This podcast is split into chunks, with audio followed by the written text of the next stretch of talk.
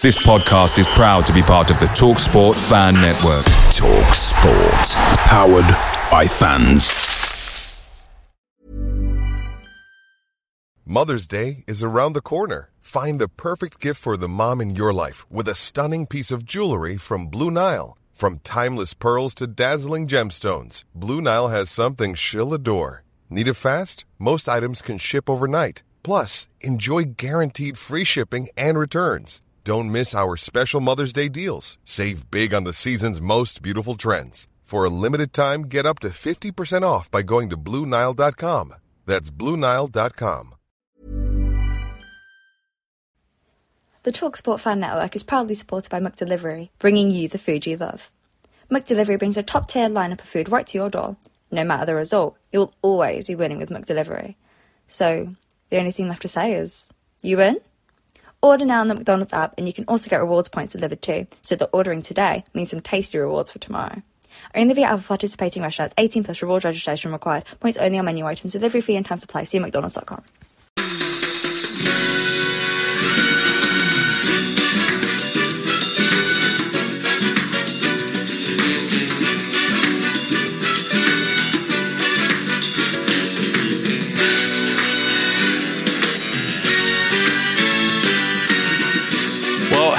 everybody, and welcome to the latest episode of the Forever Bristol City podcast, going out live and being recorded on Saturday evening at six o'clock. Joining me are our usual contributors, and anybody else, if you want to dial in or make your messages on the uh, text feed, please do so. But joining me this evening in the studio are uh, Ian, Les, and uh, Greenan, aka Mark. I don't know what's happened there, Mark. Has your mic gone down? Uh, but anyway, we digress. What an afternoon, or what a lunchtime it was. The final score from the Cardiff City Stadium, I think is that correct? Uh, the correct name was Cardiff City one, Bristol City two. Second win away on the road for uh, Nigel, and it was a bloody good performance. There's no doubt about that. I'll come to you first, uh, Mark. Um, quick 30 seconds on the game, just a quick encapsulation as you saw it. Andy Weimann showed his Vorsprung durch Technik twice to, to be the king of the road for City in a resilient performance, which between 59th and 64th minute, that they were wilt under the pressure of Cardiff's comeback. No chance. Another fantastic goal. Three great points on the road. They start winning at home. Great stuff. Well, that's what we want. Les, your thoughts in a in a nutshell on the overall game? Yeah, I thought it was our best performance of the season so far, and I think it was our best performance under Pearson. Finally, we're looking like a side with a real shape and a real resilience, who look like they've played together for a lot longer than they actually have. And Pearson, at the moment, is making players who were seemingly very average look much, much better. So last game before the international break, and a real positive to go into that uh, definitely week off. Definitely, Ian. Your thoughts in summary on the game?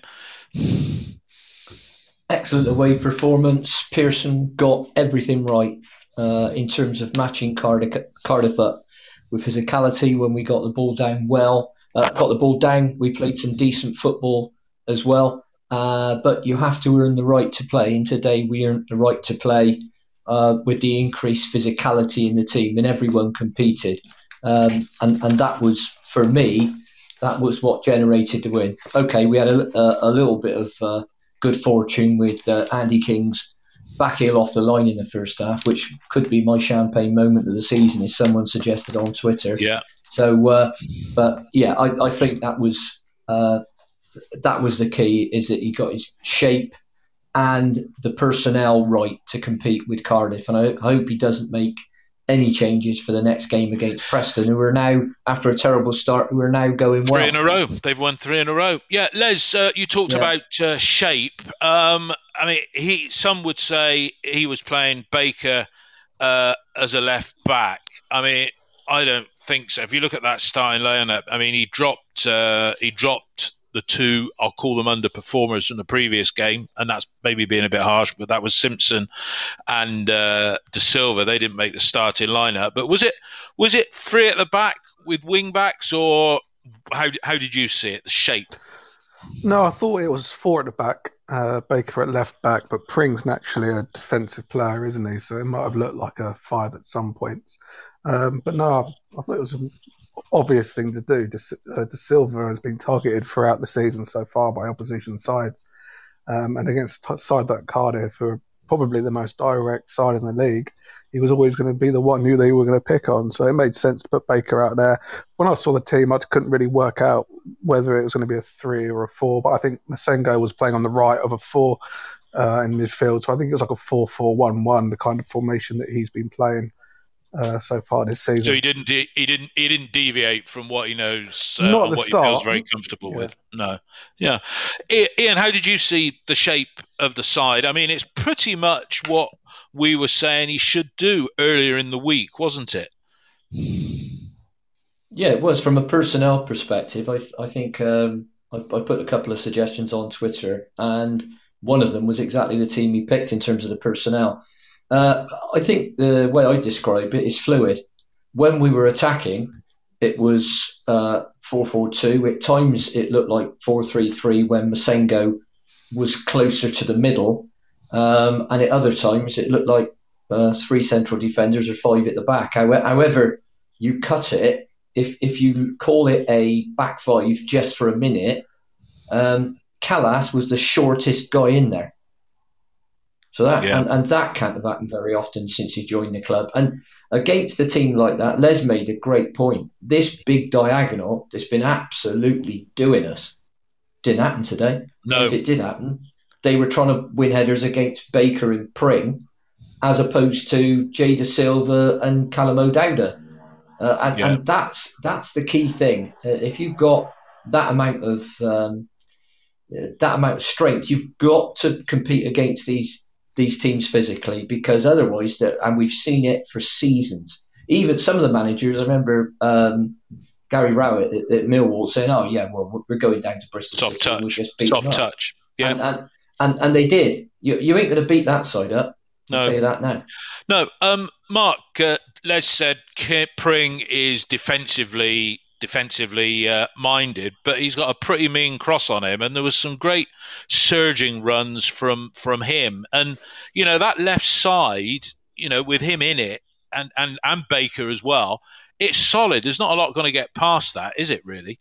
No, he's got he's got some pace, and for a player that only made his debut, I think against Reading, you, you wouldn't think it. You think he's a he's a seasoned championship player. He don't play with any fear fear at all. Bit like you know Alex Scott's been, been showing, and and he'll win he'll win fouls. He looks to go forward, and that's the big difference between the sides. Uh, this season, City looked to go forward, even when they conceded. They wanted to win the game.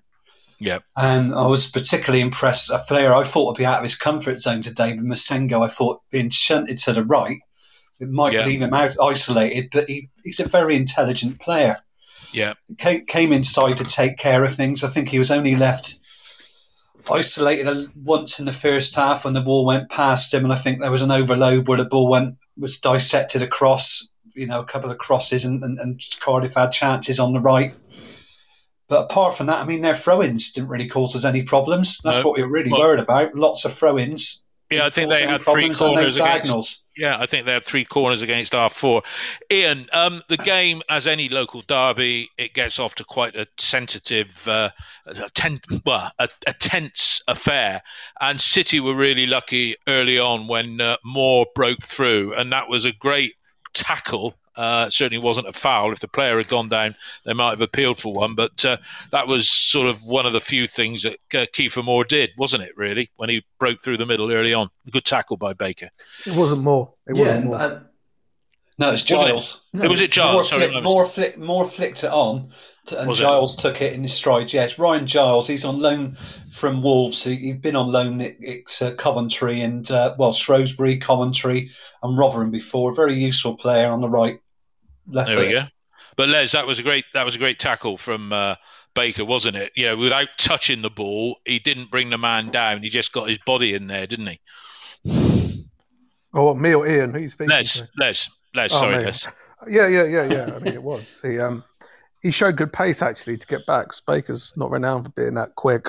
It, I mean, if the Cardiff player goes down, they're going to scream for a penalty. I don't think it was a foul, but he hasn't got any of the ball. He's just put him under enough pressure with Bentley coming out as well to really enable us to stop the space and stop him getting his shot away. His shot away. Uh, but no, it, it, was poor defending by Atkinson. He, he, lost his positional sense again. He got dragged to a ball that he was never going to win and then ended up in no man's land. Um, but Baker did very, very well. And Bentley did well as well. And um, it was a warning shot, really. But other than that, really, enough, you know. Well, I know we got the twenty minutes. They created. Yeah, we little. got the opening goal. We got the opening goal. Let's talk to each of you about the goal. So I'll stick with you, Les, on the goal. Twenty-one minutes. Kalas to Vyner great pass, and Flint uh, was left. That's Massengo. Uh, it was Massengo to Vyner. Was it? There you go. You see, look, yeah. I'm, I'm. Somebody criticised me the other day saying I'm shit with ages. I can't even identify the players now. Sorry. But, uh, whoever. So look, it was a good ball by Vyner to Weimann, wasn't it, Les? Yeah, and uh, it, a great finish. It, it was, but let's be honest. If Bristol City can see that goal, we're going to be absolutely furious about the quality of defending because yeah. but Flint's got ball watching, and Weimann's made a great run. Flint is obviously slow, uh, but the touch that Weimann had wasn't a particularly good one, and the keeper's come out and then just stopped. Uh, if he follows his run to get the ball, he'll get there before Weimann every day of the week. Um, so it was poor defending from Flint to let his man go, and then it was poor goalkeeping. It was a good finish, uh, but you know we need to be fair to Vyner and say it was a good ball as well, but it, it wasn't good defending, and we took advantage of that. Definitely, Ian. Uh, your view on the goal after my sort of uh, getting it all wrong. I was trying to be clever with the, the pass before the pass, so I've been corrected. It's Massengo, but it, you know Flint in the Alice hairband. He seemed up for the game, but he was sort of just shown a clean pair of heels by Weimann, wasn't he? Well, if you, you always will, because if you if you're up against Flint and Morrison, what you don't do, and we still did it far too much, uh, you know, while we're all pat- patting ourselves on the back, we still did it far too much, is play the ball forward in the air because that's exactly where he wants it. What you've got to do is get Weimann away from him, Martin away from him, and get them on the half turn and return facing goal. And every time we did that, they had problems. So you had uh, the ball from Massengo, sensible, back to Vyner. Vyner had a look up, um, played a nice soft, just lumpy. He played a nice soft pass in, and it went in behind Flint. And it was it was a, a great finish by Weimann. But like I said earlier on, it's all about it's all about service. It's all about and and yeah. putting strikers up front is great, but you've got to have the people that can give them the service. And, and in the same way, the second goal what a fan, lovely. Well, we come on to that. We come on to that. We come. We come on to that. We come on to that. In uh, and brilliant yeah. cross from Antoine Semenyo, bypassed the entire car. Yeah. And Weimann's had a good sense to pull away the back stick and come in and catch it on the volley. I thought it was yeah. Well, we go through that second goal in uh, a minute because um, Mark, I've... Dave, I d- I don't know if I don't know if you you you your your mic, Dave. Hello. Is that better? Your mic, your microphone keeps going in and out. Hello, that's better, isn't it? Yeah, I think that's probably better. Yeah, I can hear you now. Yeah, no, that's get, cool. Do I get yeah. my view on the goal? I'm going to go on. You give your view on the goal, Mark, and we've Ian's already given us his view on the second one. But uh, Mark, how did you how did you see that? First well, I watched it a few times just before we came on air, and the thing is, Vyner plays the ball and Weimann goes to touch it. It almost skids underneath his foot. So Flint's going to make the challenge, and that sort of waving the, the ball does him completely. And Phillips just waits. Saw the view from behind the goal. He can't make up his mind. Waits to come forward, and by then it's too late. Weimann's past Flint, and he's got all the right, the other side of the goal, and he just flicks it across him. So he did. Yeah, he just did it. He just did him. But the, letting the ball run under his foot not intentionally because he completely he completely uh, misses misses the first ball and then he just flicked it into the corner. It's a great finish. No, it was. Uh, he got a bit was. of luck. yeah, he did. He did, but that's what you need sometimes. Les, yeah. um, the uh, back heel off the line by King, champagne moment. That looked a goal all the way. If he hadn't flicked that away like he did, that was one-one going into the break, wasn't it? Yeah. Oh, I mean, it was unbelievable defending. Not just because he got there, but because of the flick. If he's just blocked it um, with his body on the line, there's two Cardiff players inside the six-yard box. We're just going to tap it into an empty net. So for him to not just block it, but also get it out of that danger zone, showed real experience, quality, and it was a big, big moment because if they equalise after 30 minutes, we really are going to be on the back foot. Yeah. Uh, so yeah, it, it, was really, really good defending, not just to get into position, but also to clear the ball outside of harm's way as well. No, that was good. And then Dan Bentley, um, he did two good saves after that. One he touched away around the post, another one he got down uh, low. So you know, City could have gone in half time uh, square, but they, they, they kept their lead, wasn't it? That was good. A couple of good saves by Bents in goal. Well, yeah, but there's saves you expect him to make. If he doesn't save them, then questions are going to be asked of him. Um, they may look flashy, but you know that's his job. You expect yeah. him to save those, in my opinion. Yeah, Ian, City started Bristol City. That is, well, it was only one city. Um, started the second half, and Cardiff enjoyed I'll say a good spell. The goal when it came was after a little bit of pressure. It was a, a messy one, wasn't it? Yeah, it was more getting on the end of something, and Baker trying to clear it just blasted it into Bentley's uh, back. So Bentley got credited with uh, the own goal, but it was scrappy one to concede, wasn't it? Oh, it's a really poor goal. Um, if, if you deconstruct it, it started when the ball went to Pack. Pack is 10 yards outside the penalty area. Can whoever's shuffling that paper and sh- slamming doors stop doing it? Because it's been doing it for five minutes now and it's a right nose. Um, yeah, Pack's in about uh, 10 yards of space. Nobody around him, 10 yards out from goal. Nice little no look pass, but boy, he didn't have to have some time to do it. And Kiefer Moore's made a run and no one's tracked him inside our box. It was very similar to the Blackpool goal. Very similar. So that's something we need to look at. The cross, I, I don't blame Dan Bentley at all. The, the Kalas didn't because he didn't track the run. He didn't get close enough. Uh, the ball deflects off him. It goes uh, quite quickly. It goes under Bentley, and then Baker does clear it off the line. In fairness to him, but unfortunately, he doesn't get enough height on it, and it smacks Bentley and goes in the net. But in fairness, the Andy King back heel off the line we'd had earlier, so I suppose it, it you know you win some, you lose some. Yeah, yeah, I mean, yeah, exactly.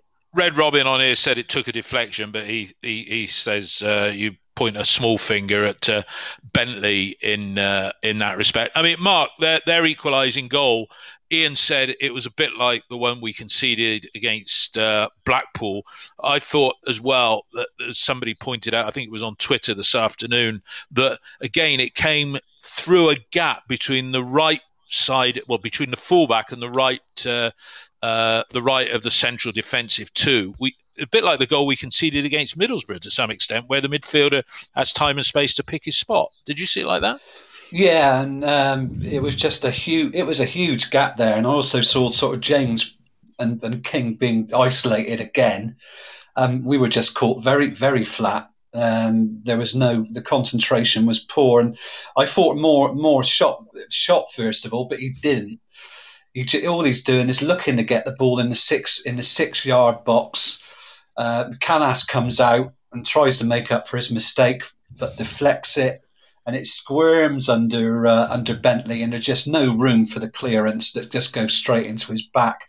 But I mean, considering that Cardiff just you know pumped lots of crosses into the box, that is our weak point a flat ball um, between the fullback and you know and the centre back. Same happened against Reading, I think. We know where they had the overload um, for the goal by the forward, whose, whose, name I forgot. That went left to left to right, where he hit it in the opposite corner, and at Middlesbrough, where they had those two crosses. They, you know, they that, that's our, that's our weak point. Uh, gaps, you know, between between the right the right the right uh, back and, and the centre back is where we're getting caught. Yeah. So we've got to do something about that. But as you said earlier, Les, uh, City aren't one to just sit back and try and contain, which would have been very difficult against these uh, guys uh, because the aerial bombardment didn't come, and then the goal that proved to be the winner. It was class, in my view. I mean, Massengo picked up uh, the ball, moved one way, but then did a purposeful back heel, and then Semenyo, who I criticised last week for not being able to cross a ball, uh, he, he crossed it up and a fantastic finish by Weimann, wasn't it? But just the the whole build up to that goal was good, wasn't it? Yeah, and I think Pearson deserves credit for getting Semenyo on. I mean, I thought he was absolutely dreadful last week, but he did more within a couple of minutes by running at the Cardiff defence than he did in the entirety of the time he came on uh, against Swansea, and Massengo's done a, a neat back heel. Semenyo, usually kind of drills it in low, um, has played a really nice lofted pass. The defender's got caught underneath the ball. It's poor defending. And Weimann, who usually in this position, you know, smashes it into the crowd or over the stand, has just absolutely nailed it, and the keeper hasn't got a chance. I mean, Weimann doesn't tend to score many goals like that. He's usually quite instinctive, but he had time to think about it, and he, you know, we saw against Blackpool in the first half. You know, he's six yards out and he's absolutely launched it over the bar. So I was you know, for him to get his head over the ball and connect with it so smoothly and not give the keeper a chance. No, it was I mean, class. I think, it, I think it just shows the confidence he's got. Do you know what I mean? Um, Yeah. And yeah, I mean, it's it was huge, a huge goal for us because we've been playing well this season without getting the points I think we deserved. So Well, we come on to that with Pearson's Yeah. comments because he talked about the individual games. I mean, Mark, uh, I, I'll be honest. I said before Weimann's first goal, I think he'd done something, just hit it forward aimlessly. I said, God, what a waste of space here. So I've got to eat huge, huge amounts of humble pie. You know, and here's a guy who's got four goals already. And I seem to think 18 19 season, he started with four. I think he got a couple at Swansea once and then didn't score that many. He's never had a season in his career where he scored more than, I'll probably get this wrong as well, more than 12. But he's on fire at the moment, isn't he? But the goal was cracking. Yeah, because he got his knee over the ball, and the ball's coming coming uh, uh, over the top of the defence, so he hits it on the half volley, on the full. That's not not easy, not not an easy technique. So he gets everything right. It's a it's a it's a beautiful finish, and Weimann gets gets lots of chances. I think where we get disgruntled is that.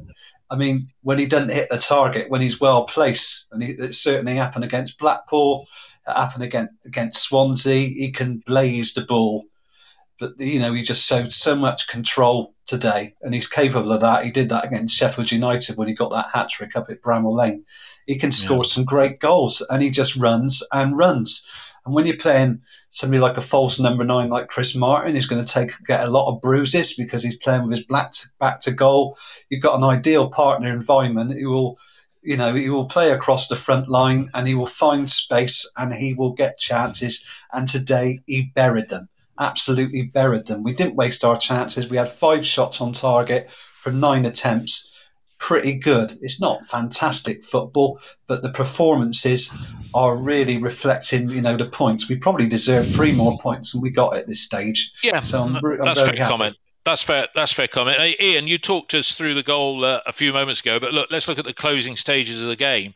They didn't really get a look in, did they? And I was concerned. I tweeted that, uh, oh my god, they brought Jay Dasilva on to cope with the uh, aerial bombardment. It never really came, and for once, Dasilva did show more on the offensive side. But City didn't look in any major danger in that final twenty minutes, did they? Um, well, I don't know.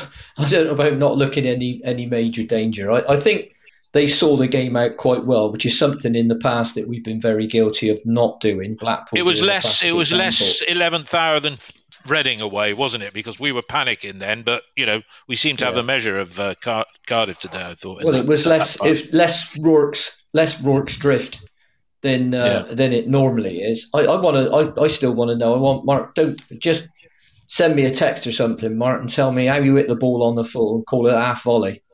Don't don't answer now, but just send me a text on it because I don't get that.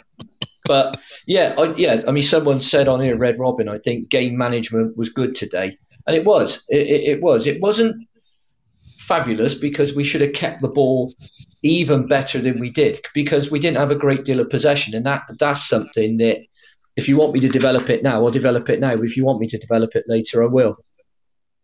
Okay. Right. Well, in, in in in terms of possession, we we've won two out of three away games. yeah. Okay, so today we had thirty eight percent Thirty-eight. Yeah. Yeah. 38. Reading, we had 33% possession. Okay, Th- those are the two games we've won. Guess what our possession was against Borough? 58, 50. I think, wasn't it? Fifty something. I'll, I'll tell you, 62. Yeah. And I think that tells you something about our team, and it could point to why our away form has been better than our home form for a while. and that's well, about three years. yeah, yeah, it has, and and, and people say, well, why, why is that? What's, what's the matter with Ashton Gate? If you have more of the ball, we're less of a threat. And that, that sounds odd, but it, the trouble is, if we have more of the ball, we go for this recycling thing, you know, backwards, backwards, sideways, forward, sideways, pass it back again, and everybody's half asleep. And when sides come onto us, we, we seem to be able, more effective on the break. So I think that's something that the analysts at Bristol City really should should get their heads around, and perhaps we need to play differently at home than we have been doing. Uh, it's just it's just a thought. I, am not saying I've got the answer, but No. it, it's certainly food for thought. When you think you win two out of three away from home over a season, that would give you 46 points. Yeah. You only need another 30 at home, and you're in the playoffs. So. I'd, I'd love to see some real, you know, by uh, by an analysis expert, and I don't claim to be one of those, but I do notice trends. And if you if you look at that, um, and I, I don't think, in fairness, before the start of the season, that any of us would have had Reading and Cardiff down as as banker away Our wins. two, no, sure. as our two away wins, and we've ended up with what we thought, I think, pretty much was acceptable level of points after the first five games. You know, if we'd have lost today, it's a shitty start to the season, and we won, and it's made up maybe for the disappointment of the Blackpool home, Swansea home games, and and Middlesbrough. I mean, Pearson said after the match he felt every game perhaps bar the Middlesbrough game. Uh, although he said even in that one at one one we had a chance, but you know we we could be three points better off, and hey, it's then two points a game from the opening five. Um, Les, Ian's talked about the home form and fundamental need to change. I mean, it is three and a half years longer than that that we are, you know, and this is under three different managers now. That the away form is better. What's wrong with Ashton Gate? Why aren't we so good in front of our own Uh, fans? To be blunt and honest, we don't have the creativity to break teams down. Um, when teams come up against us, we can play on the break, and we got runners. You need more than runners at home. Um, if you look at Weimann, his best performances for us have been away from home. I can't remember a game at home where he has had a significant impact on a game. There will have been games when he has, but I can't remember them. If you look at his away form, he had a hat trick at Sheffield United. He he his constant running, his pressing makes such a big difference against teams who want to come out and play. Mm. I think at home we need the likes of Palmer, we need the likes of Wells, we need more of an attacking threat. Martin by himself against a team who are going to stick six men behind the ball isn't going to work. And Mm. I think a lot of teams are struggling with this. It's not just us. Teams like to sit in and then play on the break, and we, along with others, haven't come up with a way to break those teams down. And I think this season's going to be, you know, at Ashton Gate, it could be quite a long, challenging watch because Yeah. we don't have that ability to break teams down. And it's not going to be easy when you've got Martin up front by himself. Well, the only one that we've probably got who has got that ability, and I think you, okay, you could argue Kasey Palmer should be that person, but then it's young Alex Scott, and congratulations to him on getting called up to the uh, under 19s or what have you. But Mark, I mean, that creativity, where do you accommodate it in that side? Because you know that side that started the game, you know, it it's that's the way we if we play like that every week, we ain't going to be any threat of uh, relegation. You know, we'd be lower mid-table. But how do you fit the creativity into that side? Who makes way in your mind for that creativity? Looking at that team that performed exceptionally well today. You don't necessarily have to do that. What you can do is bring your fullbacks into the game more so they, they get ahead of the ball and provide you with some width. So, you know, they they they are they are able to break the lines. That's what we, we don't do. We don't really have a lot of pace. You couldn't say that Danny Simpson or um, Zak Vyner are going to provide that on the right. Jay Dasilva really hasn't shown that, but Cameron Pring could. Um, Yeah. So I mean, you've got if you've got somebody like Matty James who can pass the ball, uh, he can certainly pass the ball, but somebody's got to be running ahead of the ball, and that's what we just haven't done that. And like you said, you go back to the 17-18 season when we won 11 games. That was the season where he threatened to get in the playoffs. until after Christmas, and we had Bobby Reid and Joe Bryan and Aden Flint who all went off at the end of that season. And then since then, it's been eight, seven, seven home wins. Absolutely yeah. abysmal. That is so we've got to turn that around. But it's the ability to get players ahead, you know, ahead of the ball. You know, even defenders who can be auxiliary midfielders like uh, like uh, Rob Atkinson. It's something needs to happen because at the moment we're a little bit safe. You'd probably only say we're a, you know we're a mid-table team. You know this team. But that's that's based on last. Six, but it's yeah, based yeah, on last season. Good. That's an improvement, isn't it? It's it's a fantastic improvement, but you know, we, I don't think we, we, we will threaten the top sides unless we, we, we, offer something from the flanks or something or something in, in midfield. Um, you could see uh, Massengo improving his game. I think you know from winning those tackles playing the ball forward. He could, you know, if he could, if he could shoot, he gets into some good positions today. He, he just curled the ball around the post. He might, he might even get an assist soon. But he does some fantastic work.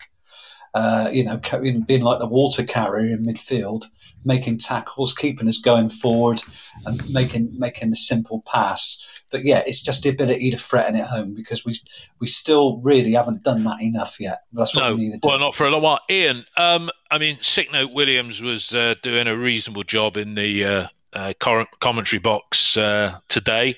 Uh, O'Dowda is, um, you know, is so say going to be fit after the international break. Are either of those likely to start or be accommodated to bring what Mark and Les say is lacking against Preston a fortnight today? You know, do they? What would they add to what's already there? Um, well, uh, O'Dowda is a more naturally attacking player than Cam Pring. So if you were going to play a 4 4 2, he could play Pring goes to left back and uh, O'Dowda goes on the wing. What I do is, is keep exactly the same team. Um, it, it would definitely be a, a three-five-two at home, um, and I'd have uh, O'Dowda and um, Williams Great. on the bench. Okay, yeah, uh, O'Dowda uh, and Williams. No, yeah. Uh, O'Dowda yeah, and Williams I mean, on the bench. Yeah, you wouldn't bring them in. Yeah, yeah I'd, I'd hope that everybody's fit because uh, Cundy must be close because otherwise I don't think Nigel Pearson, as much as he doesn't rate Taylor Moore, and he threw him under the bus again tonight. Uh, I, did he? I don't think. What did he say? Well, in his after after match comments, uh, well, he's gone on loan because he's not going to get any game. He's not going to get much game time here.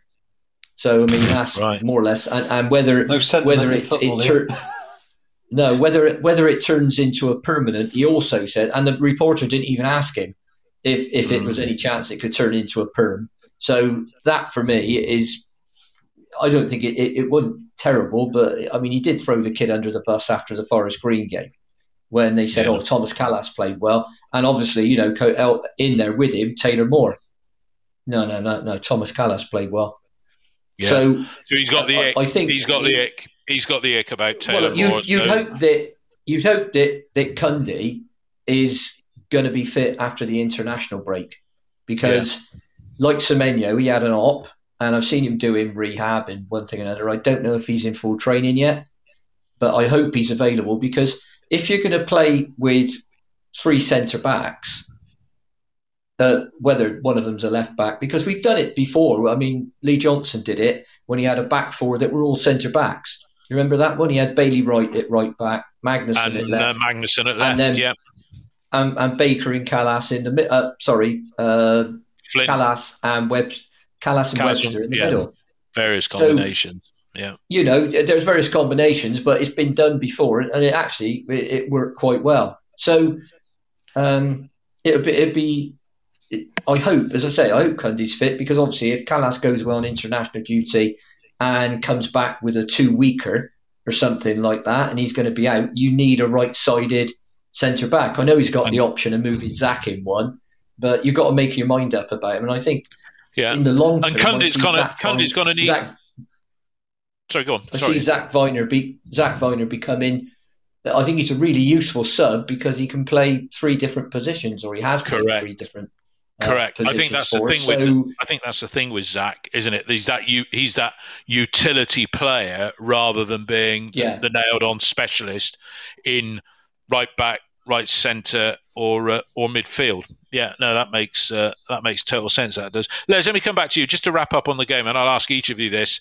You know, man of the match, excluding Weimann, who getting two goals, uh, you know, uh, with the natural man of the match. If you had to pick a star performer from the remainder of uh, the team out there today, who would yours who would yours be?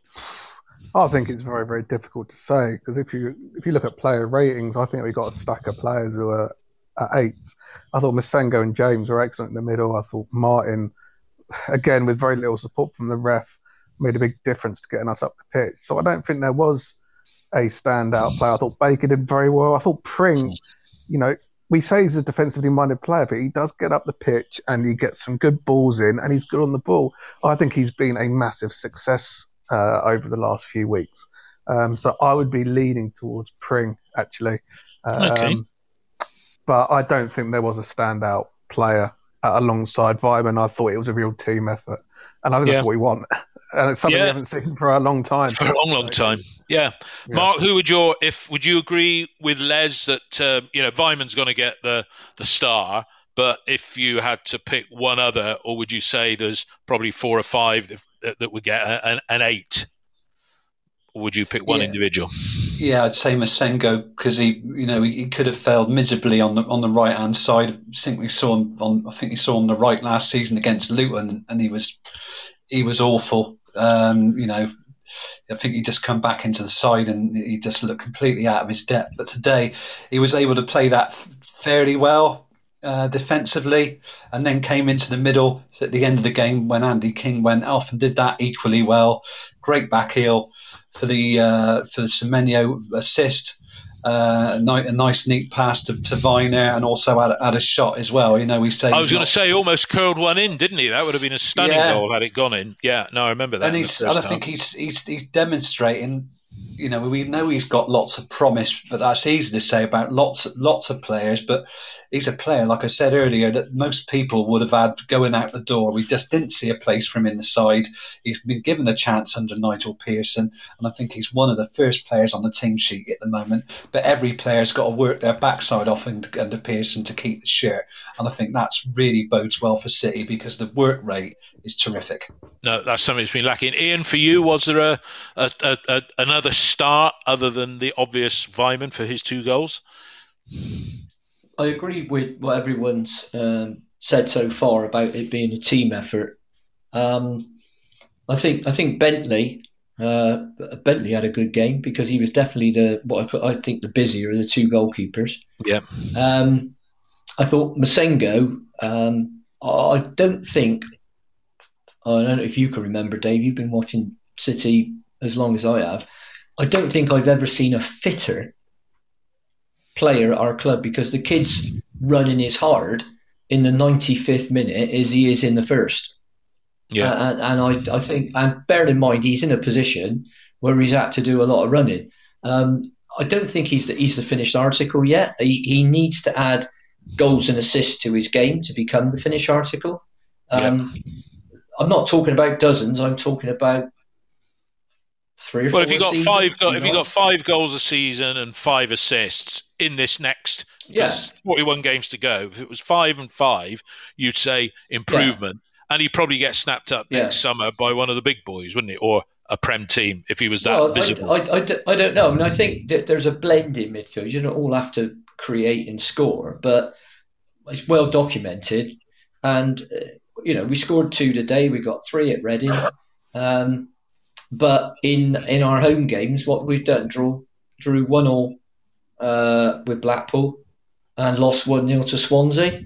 Mm, Is, is that the uh, that's the two home games? that's it. That's So right. we haven't got uh, lots of goals in us at the moment, and Wells doesn't look like he's he's going to get in the team unless someone gets injured.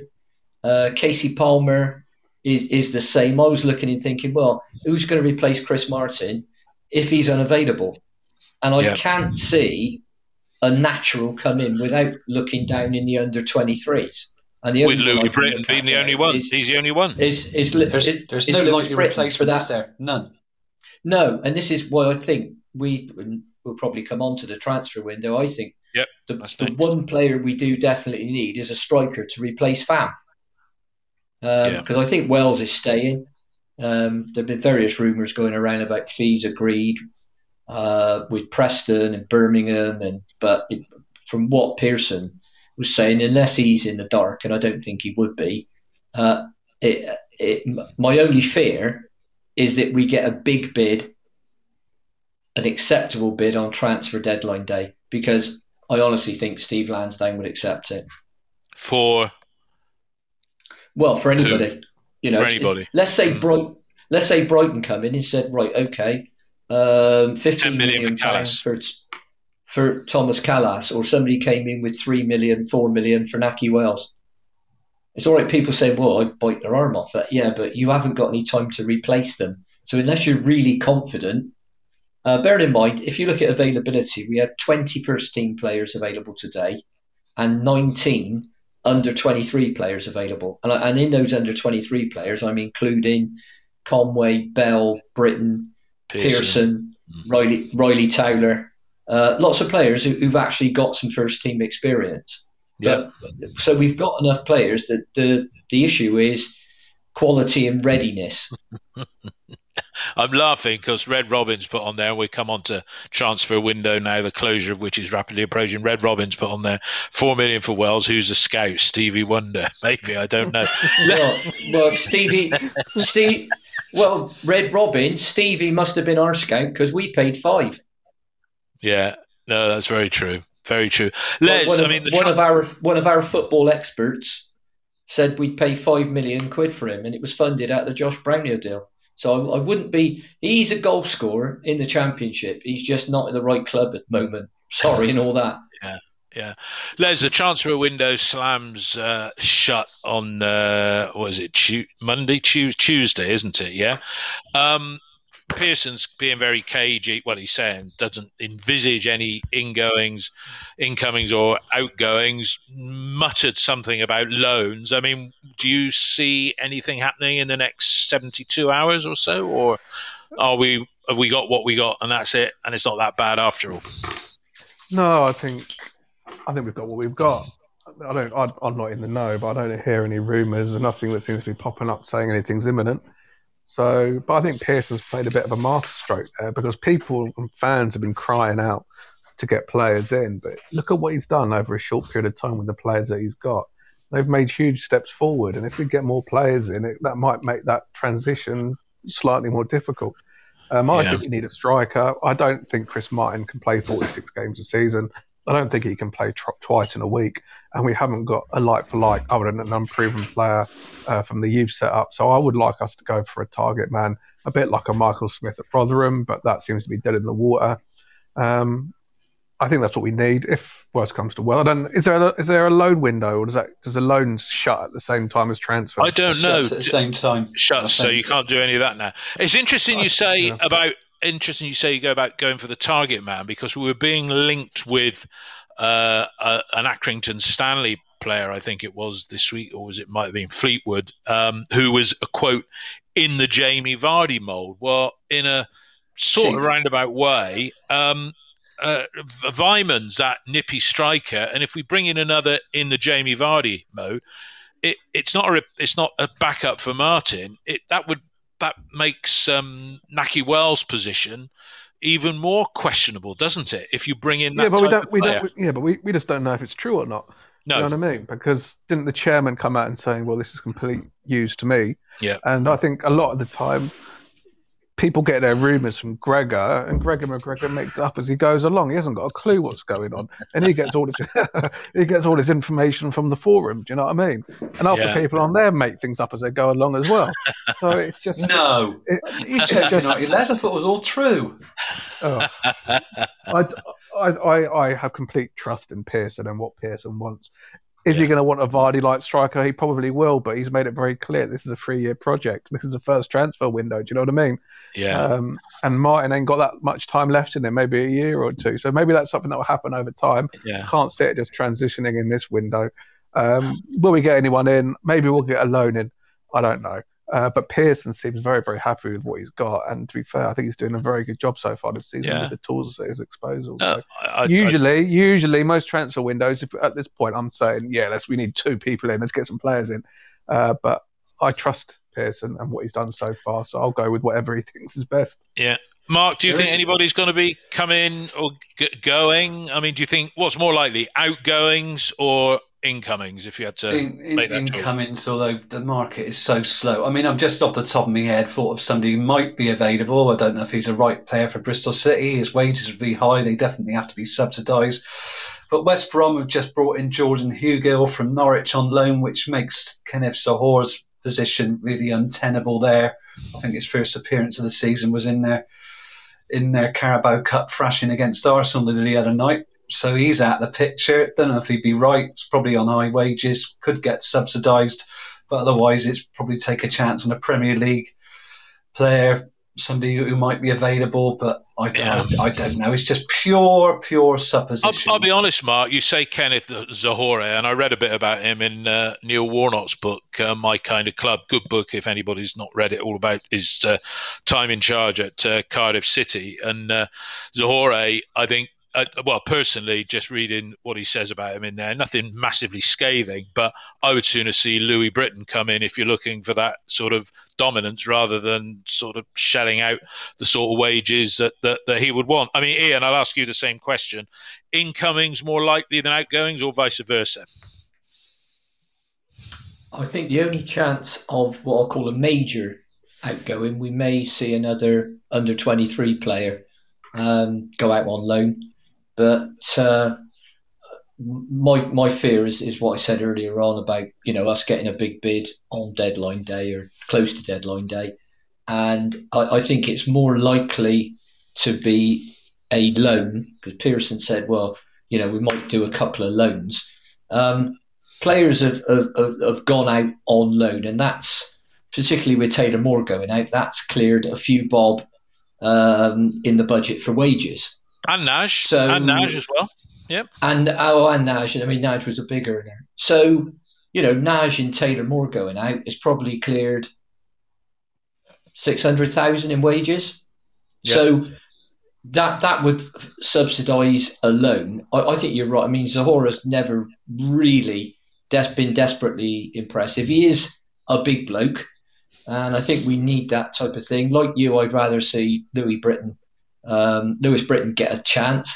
He seems to be the least in favour of the young strikers. You hear Pearson talk about Zach Bell, Tommy Conway, and he doesn't often mention Louis Britton, and he was the last one to come into the team. So I don't know if that's something to do with the fact that the others are all signed longer term. And he, I was going to say, is it about the contract And- situation? Yeah. Well, I, I don't know. Is the honest uh, is the honest answer? When he was linked to a move uh, about six months ago, his dad came on Twitter and said, "There's nothing in it." So I, you know, I don't know, uh, but I would think that type of player. We do need somebody. I mean, I looked at. I thought, well, could Kasey Palmer, uh, who's a, a, little bit taller, could could he go up front because he's he's you know got a decent touch. He's quite strong. He's quite quick. Can he play back to goal? Don't know. Um, but he's not really that that player. Uh, and he's That's, not. a, that's an thought Kasey interesting. That's an interesting suggestion there because you know in midfield he gives the ball away in silly positions sometimes, but he's he's quite a unit, isn't he, Kasey? And that's a that is an Well, interesting. that's what I thought. thought until I until I looked on Wiki and on the various other things. And I don't want to get onto the subject of height and upset people. But he's he's. Kay, I thought Kasey Palmer was was six foot plus. He's five foot eight. Is that right? Maybe Which- it's that ponytail. No, that wears high heels. Up on the. According to according to um, uh, you know what I can uh, what I can find on the um, internet. I mean, some of it you have to be very careful because you do if you Google two or three things. My other thing once it said Andy Weimann was six foot two, and I I don't honestly um, think that. Uh, is Andy um, Weimann six foot two? no, he's not. But No. I, I don't honestly think he is. I mean, you're you're telling me he's the same height as Nathan Baker? No, I'm not having it. But no. yeah, that's what I found about about Kasey Palmer. I mean, I mean, fair play if someone actually knows what his height is and all the rest of it, and he's over six foot. Because I thought he's barring injuries, he's probably not going to get in the team ahead of Alex Scott regularly in midfield because they're they're both what I call tens. So, you know, is is is that an option? Yeah. Um, do you think do you think somebody might come in for do you think somebody might come in for uh, Callum O'Dowda? What to give him a lift home? Well, I don't know. you know, people. Stranger things have happened. If you look at, if you had a look look at the effect the the Cardiff lad with a good left foot, uh, whose name I've, I've Ryan forgotten, Giles. Mark will tell me. Um, yeah, Giles. Um, if you look at the effect he had on the game, uh, and but like I say, Callum's got to get more goals, more assists, and he's got to become a goal scorer or a great goal scorer as opposed to a scorer of great goals because some of the goals he's got are absolutely out of this no, world. worldies. No, you're um, absolutely but, right. Yeah, they are worldies, but you he doesn't get enough of them. But I, I, I, I like O'Dowd as a player if he's playing left wing. Let's get the bloke in his right position. And he was unlucky against Blackpool to get kicked in the shin early on, and he's been out a bit longer than I thought he would be. But yeah. hopefully, after the uh, for the next game, Nigel Pearson will actually have a fully fit senior squad to select from, and that's the first fully fit squad we'll have had in probably a year. Yeah, no, without a doubt. Um, Guy, I put a little thread on uh, uh, OTIB the other day, actually, and I was reading the uh, Pearson press conference news, and there was one sentence I picked up on it. I'm not a believer in collecting players, and I put that on yesterday morning at 10 o'clock, and just under 4,000 views and 120 replies. It's down on page two on the forum now. I mean, Les, uh, we were into collecting players for pretty much the whole time that Lee Johnson and Mark Ashton were uh, here. Do you think that was a subtle little dig at what had gone on uh, before and why he won't bring players in just for the sake of it? I don't know if it's a dig. I think I think it might just be what he truly believes in, and I think mm. already this season we're seeing a big improvement in the quality of the football that we're playing. Maybe it's much easier to make those quick changes in both mentality and shape and tactics when you've got a much smaller group to work with. And you know, I get the impression they haven't said this, but maybe one or two of the players who are going out the door at the end of the season, uh, in the last season, didn't perhaps have the right attitude or the attitude needed to get yourself out of a relegation battle. And I think he may have seen that and said, you know what, let's work with a much smaller, much more tight knit group.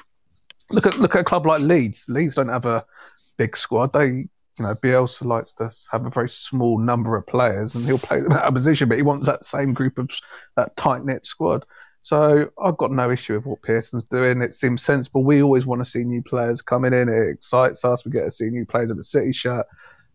But in Pearson, I trust, and I think he's doing a very good job with the players he's got, and he's making them better. And Downing yeah. and Fleming, whoever's doing the work on the training pitch, they deserve a lot of credit. Yes, we've only got seven points. Well, only seven points is a good solid return, but the transformation in the way that we're playing is oh, it's um, immense. It's, it's, huge. But also with o- O'Dowda, going back to him, I think Pring has done a very, very good job on that left hand side.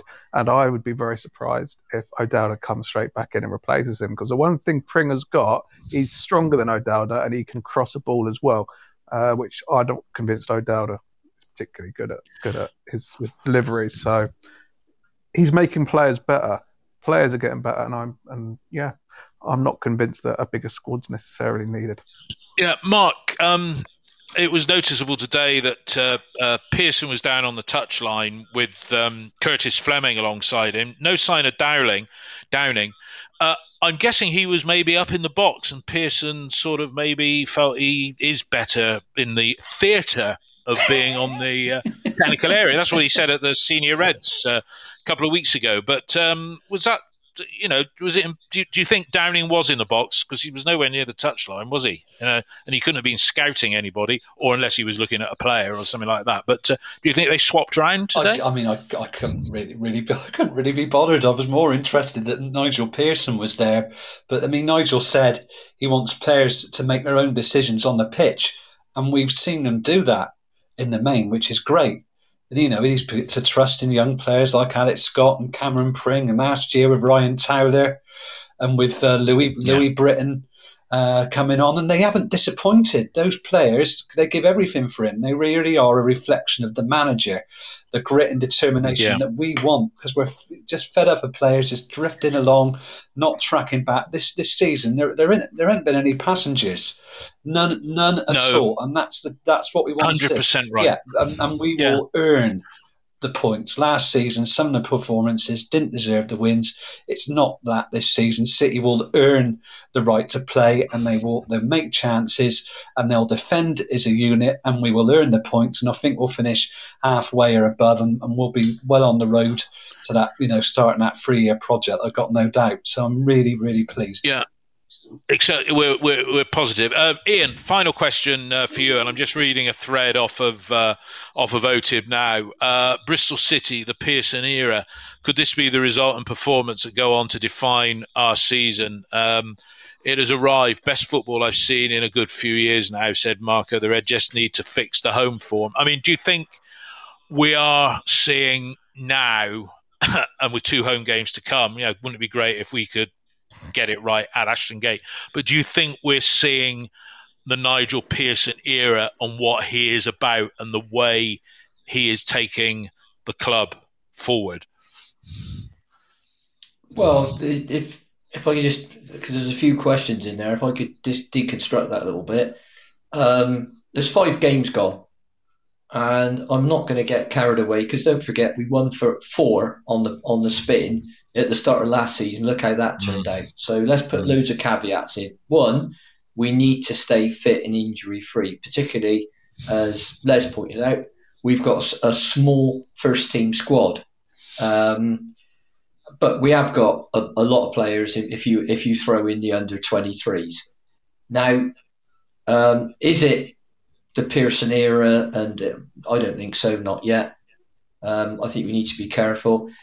Ask, probably ask me after the next two home games because if we won both of those games and we maintain that for the rest of the season, and that's massive ifs. But if we did, we'd finish up with 85 points. In some years, Yeah. that's been enough to take you up automatically.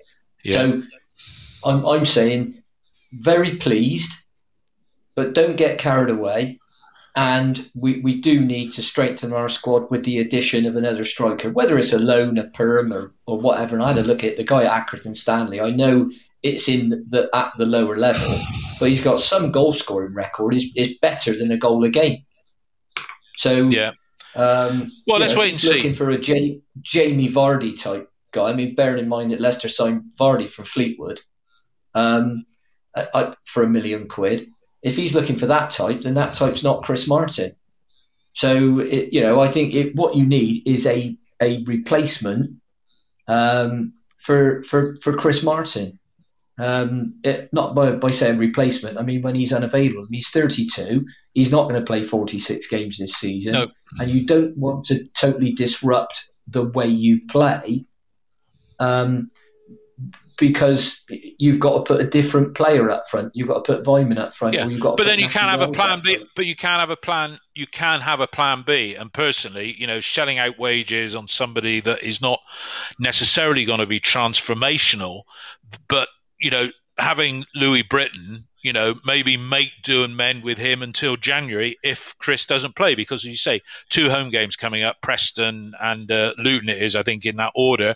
Um, you, what you're saying is that Martin is not necessarily going to start both of those, or why not play him in one and then have Britton start the next one and then bring Martin on if he's just not measuring up? You know, because or you would play- call Chris play Martin, an Martin- impact sub. Well, you play, you know, or play Martin for sixty minutes or seventy minutes in both, and give him give him twenty minutes, 25, 30 minutes, Yeah. including injury time. And that's rest. better than that's I'm better just- than bringing in a that's better than bringing in a body, Well, isn't it? For the sake of it, It, it is, but but I my concern seems to be that is Britton in Nigel Pearson's plans. That's my concern. If he is, fabulous, because I, I, I totally agree that he's the guy you bring in. I, I don't think it'd be fair to bring in Nakhi and play like we are with the. We do play too many long balls still to Chris Martin, and Nakhi's not you know, you imagine him up against Aden Flint. If you're not, if it's fair enough, if you're playing little through balls and balls down the channel like the one that Weimann scored for, yeah, do that. Yeah. But you know, you, he's not going to, you know, stick him up front against Flint and Morrison and play like we did at times, and it, it just isn't going to come off. Yep. No, guys, um, we've come to the end of uh, our. Uh, um, uh, our episode before the international break. Uh, while the international break's going on, I'll do a little one-on-one with uh, Dave Fevs, just seeing how he uh, how he's viewed uh, the first uh, five games. Um, I mean, again, thanks to everybody who's been listening today, which is really good. And if you aren't already following us on Twitter, please do. Uh, we're up to 476. Give us another 24 followers, and we will have the same number of followers as ISIS K. Reading that on the news, I can't believe that you know 500 people can determine the, the fate of a country. But um, you know, but uh, and those two home games, I think afterwards, Ian, they come up with uh, it's QPR away, Millwall away, Fulham at home. So yeah, we need to win those uh, two uh, two home games. But uh, I I see little Lee Johnson's got Sunderland at the top of the table. So whether their fans will be getting the same disappointment in the second half, we remain to see. And I did have a little chuckle because I saw Ipswich 2 0 up against the mighty AFC Wimbledon, and they're still looking for their first win of the season because they got pegged back to 2 uh, 2. But uh, look, the final score in the lunchtime game at Cardiff, it was Cardiff City 1, Bristol City 2. Seven points from the first five games, not too bad. Ian, Mark, and Lezz, thanks. And thanks to everybody who's listened. Enjoy the international break, and uh, we'll speak to you all again uh, very, very soon in one of these live broadcasts at uh, this time, yep. or maybe on a Sunday morning uh, if it's uh, a Saturday home game. But thanks a lot for God all your bless, uh, contributions. God bless. All the best. God Cheers bless everyone. All the best. Bye. Bye. Bye. Bye. Bye. Bye. Bye. Bye. It's the 90th minute. All your mates around. You've got your McNugget share boxes ready to go. Your mates already got booked for double dipping, and you still the last nugget, snatching all three points. Perfect. Order McDelivery now on the McDonald's app. You in? At participating restaurants, 18 plus serving times, delivery fee, and time supply. See McDonald's.com. This podcast is proud to be part of the TalkSport Fan Network. TalkSport, powered by fans.